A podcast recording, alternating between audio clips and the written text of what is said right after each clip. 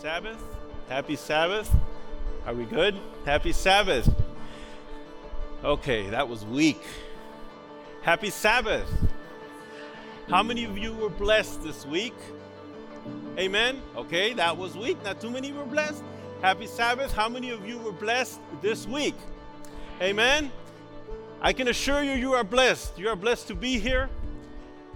Uh, according to the World Health Organization, uh, there will be about 10,000 children dying today because of malnourishment. So you are blessed. I'm pretty sure you had a pillow to sleep on, a couch to sleep on, a roof to keep you warm, um, food to eat. You are blessed. About 166,000 people will die today. And I pray it's none of you. You are here.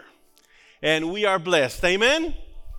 We are blessed to be here worshiping the Lord this morning. I want to thank Pastor Michael Gibson for giving us the little this space here to share the word with you and giving the university and continue to partner with the university. Thank you, Pastor Gibson. I'm happy to see all your smiling faces of the students back from spring break. Are you excited to be back? Yes, you got five more weeks to go? Yes. So the year is coming to a close, and we are blessed to have you in our midst. This morning, I want to share with you the message is titled Called. I believe each one of us this morning has been called. Amen? We have been called. We have been called. In Matthew chapter 10, Jesus gives his disciples the final instruction before being sent out into the work that he had for them. And we'll read the first uh, chapter 10 1 says, Jesus called his 12 disciples to him and gave him the authority to drive out impure spirits and to heal every disease and sickness. They were going to go and talk to the people about God, but first they had to talk to the God of the people. He had to train them on how to talk about God to the people. The Gospel of Matthew seems to have a setup in a way. Uh, the first 10 chapters gives us uh, like the general uh, training program for the disciples. As I read through the first nine chapters of Matthew, this training program is based on the primary goal of our calling. What is the primary goal of our calling? Matthew 4 17, it says, From then on, Jesus went preaching and saying that the kingdom of heaven is near. The primary goal of our calling is for us to have a saving encounter with Jesus, a saving relationship with Jesus. That is the primary goal of our calling. The final and ultimate goal, we find it a few verses down, 419. It says, I will make you, I will send you out to fish for people. It's an encounter with the selfless service, with the mission of Jesus. That is the ultimate goal. We have a saving encounter with Jesus, and then we have, it funnels all through to have an encounter with the mission, to share hope with others, to share hope with those who are perishing. And in between, between Matthew 8 and Matthew 10, we find the secondary goals how Jesus trained his disciples to go out into the harvest field. How did he train them? How did he train his disciples? Well, and it's all found also, and I don't know if you can read it well on this screen. On that one, you can kind of read it. Maybe I'm not, the angle is kind of weird on me, but uh, it's all in the framework of the mission. What is the framework of the mission? It is the Sermon on the Mount. Matthew 5 through 7 tells, um, talks about being the light of the world and being the salt of the earth. That's who we are being called. That's what we are being called to do to be the salt and be the light of the world. God is calling each and every one of us this morning to be the light and be the salt. But let's dig into how Jesus trained his disciples in, in our secondary in our secondary goals. The first the first uh, module of the training course, the approach to the mission, the approach to the mission. And we'll find it if you have your Bibles. I'm going to encourage you to take them out your electronic device or read it on the screen. Matthew 8, 1 through 4. It says, When Jesus came down from the mountainside, large crowds followed him. A man with leprosy came and knelt before him and said, Lord, if you are willing, you can make me clean. Jesus reached out his hand and touched the man. I am willing, he said, be clean. Immediately he was cleansed of his leprosy. Here we find the approach to the mission. We cannot accomplish the mission of Jesus from afar. We cannot accomplish. He had, a, he had a model to his disciples. He had to model to his disciples that the mission cannot be apart. The mission had to come close. He needed to approach him. In the time of Jesus, one could not approach a sick person coming down the road. One could not touch him. You could not touch him. And he was, the leper was coming down, and Jesus was coming down, and the leper was there. And, and the disciples are looking at this scenario, and they're, no, Jesus, don't touch him. And I can probably see the disciples getting in the way, don't touch him. And Jesus touched the man with leprosy. He had to show his disciples that we need to touch the untouchables. That person that you don't like, that person that gives you a hard time, that person, we need to reach out and touch them. He had a model to his disciples that the mission needed to come to close, close and touch the untouchables. The next goal, the dimension of the mission. The dimension of the mission. We'll find it in Matthew 8, 5 through 11. It's the story of a centurion. I'm not going to read everything. The centurion had a servant who was paralyzed, and he goes to Jesus and and uh, he tells him, "I have uh, my servant is ill. I need you to heal him. Heal him." Jesus tells him, "You want me to come and heal him?" The, the centurion says, "If you just say the words, I know he will be healed." And then Jesus goes on in verse 11, verse 10. At the end of verse 10, he says, Truly I tell you, the disciples are watching this. I have not found anyone in Israel with such great faith. I say to you that many will come from the east and the west and will take place, will take their places at the feast with Abraham, Isaac, and Jacob. What a beautiful expression, isn't it?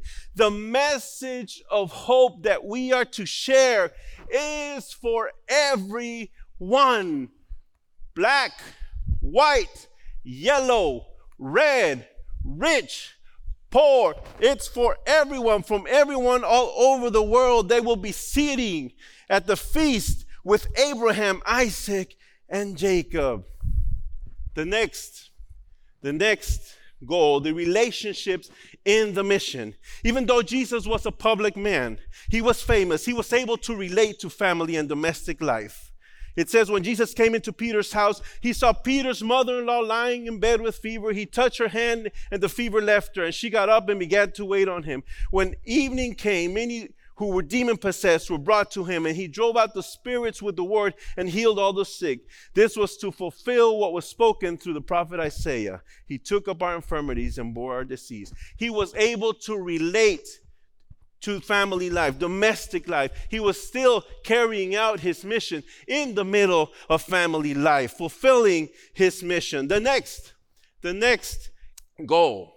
Matthew 8, 23 to 27, Jesus models the confidence in the mission. It's a very well known story. You've heard it. They're in the middle of the sea. There's a great storm that comes, and the, the disciples are scared, and Jesus is lying down, and the disciples are are desperate. They don't know what's going to happen. And we'll read in verse 26, it says, He replied, You of little faith, why are you so afraid?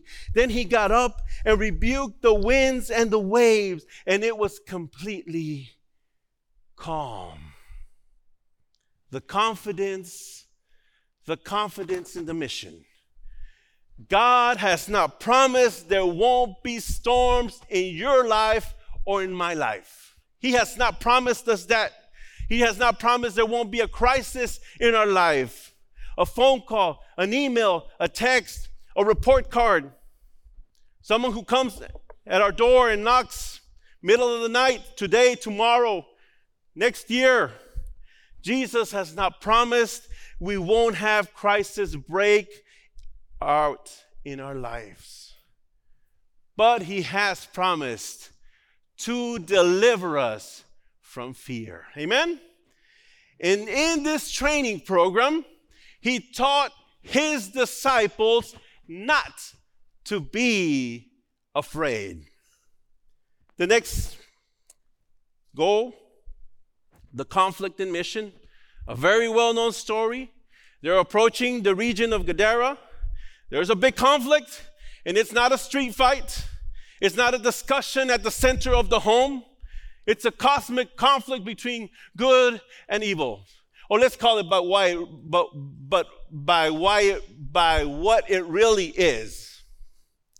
It's a cosmic conflict between Jesus Christ and Satan. And right there in the region of Gadara, it says, verse 34 Then the whole town went out to meet Jesus. And when they saw him, they pleaded with him to leave the region. The people did not want to see Jesus. The conflict in the mission is a reality. There are evil powers out there. And he needed to show his disciples that that was a reality. The next goal the controversies in the missions. Controversies, they arise. Not only do we have controversies that come from the exterior, that are generated from outside, but we also have controversies that are generated within our own sphere, inside. And here in this verse, Matthew 9 1 through 8, the friends bring a paralyzed man before Jesus. And I'll read to you verse 4. You know the story. They get him down to the, to the ceiling of the house. And verse 4 says, um, well, verse 3 says, At this, some of, the, some of the teachers of the law said to themselves, This fellow is blaspheming because he forgave the, the sins of this paralyzed man. Verse 4 says, Knowing their thoughts, Jesus said, Why do you entertain evil thoughts in your hearts. Controversies. We like controversies. If for some reason we seem to be at peace from external threats, we seem to always have a reason to create a controversy right here in the middle of my house or my home, in the middle of my workplace, in the middle of my classroom. Let's start up a controversy between our children, between parents. But you know what? That's the way of this cosmic conflict. The next,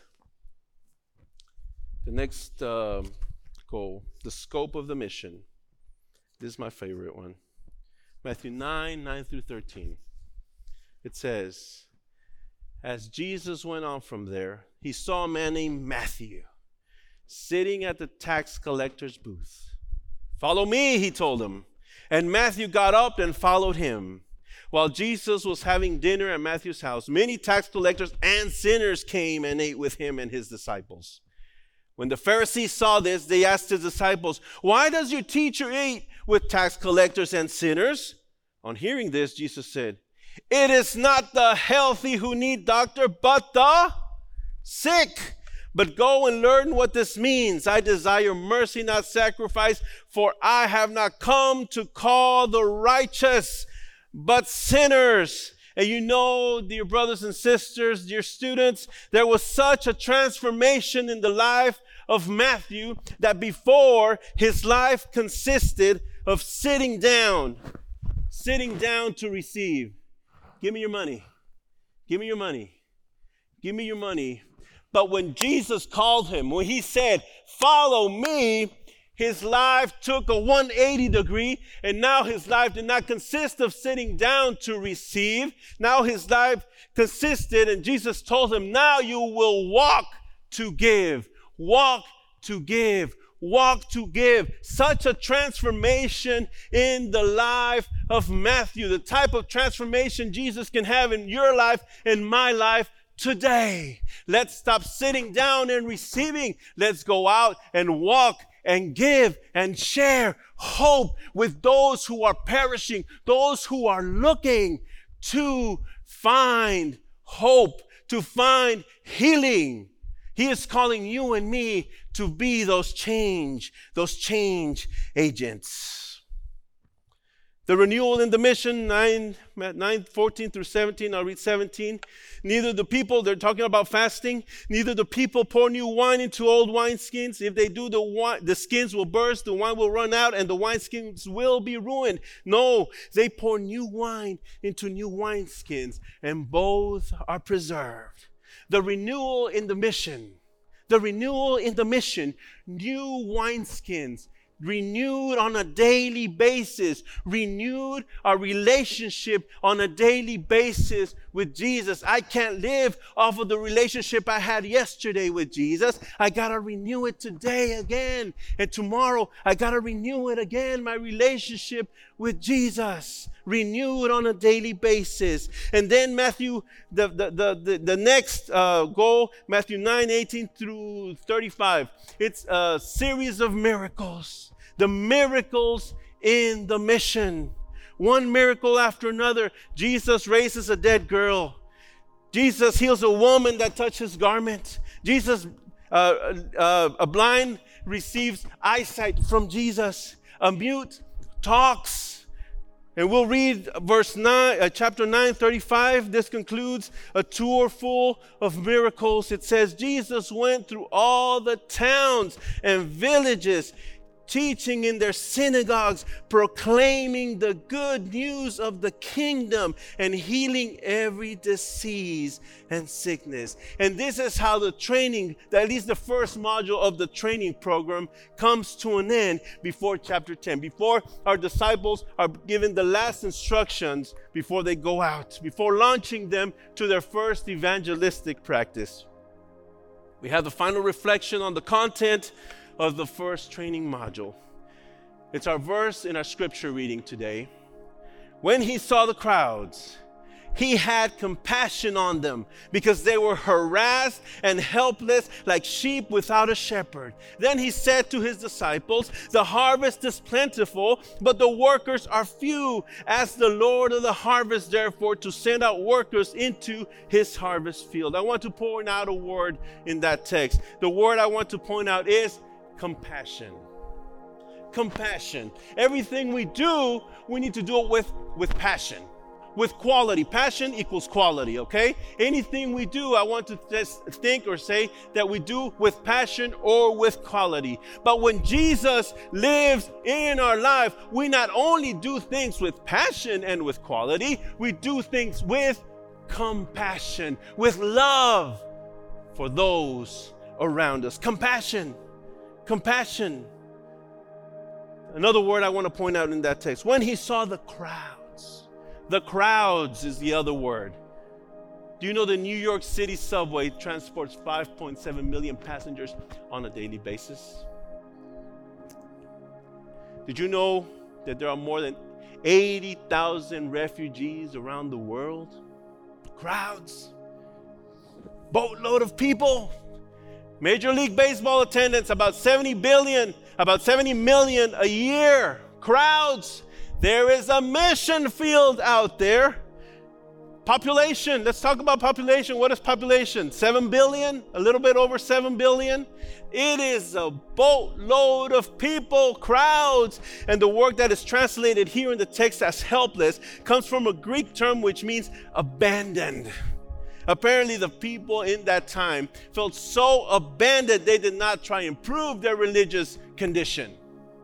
They did not to do, they did not try to do anything. Like there wasn't any hope left. I want to leave you, I want to leave you with three words today. All three words start with a C. Number one, compassion. Compassion, love, love towards one another love towards one another, compassion in your home, compassion in your classroom, compassion with that student that you don't get along with, compassion with that coworker you don't get along with, love, love towards one another, compassion. The next word is commitment. The mission of Jesus needs committed disciples because the harvest is plentiful. The harvest is gigantic. The harvest is demolishing. It's just a matter of if we were all to go to the AT&T Stadium, we'd probably get lost really, really quick. The mission needs commitment from each and every one of us. And the third word is communion. The mission of Jesus needs communion. We need to pray. We need to live a prayerful life. A prayerful life that'll bring us that love for those perishing souls, for those who have not heard hope. And that hope is Jesus. My question to you is this morning you have been called. I have been called. Will you go and share hope? Will you go and share hope? Student, you're not here just because you're here. God sent you here. God opened the doors here. You have been called. Will you go and share hope? Because you see, hope has a name. And there are people waiting to hear about that name.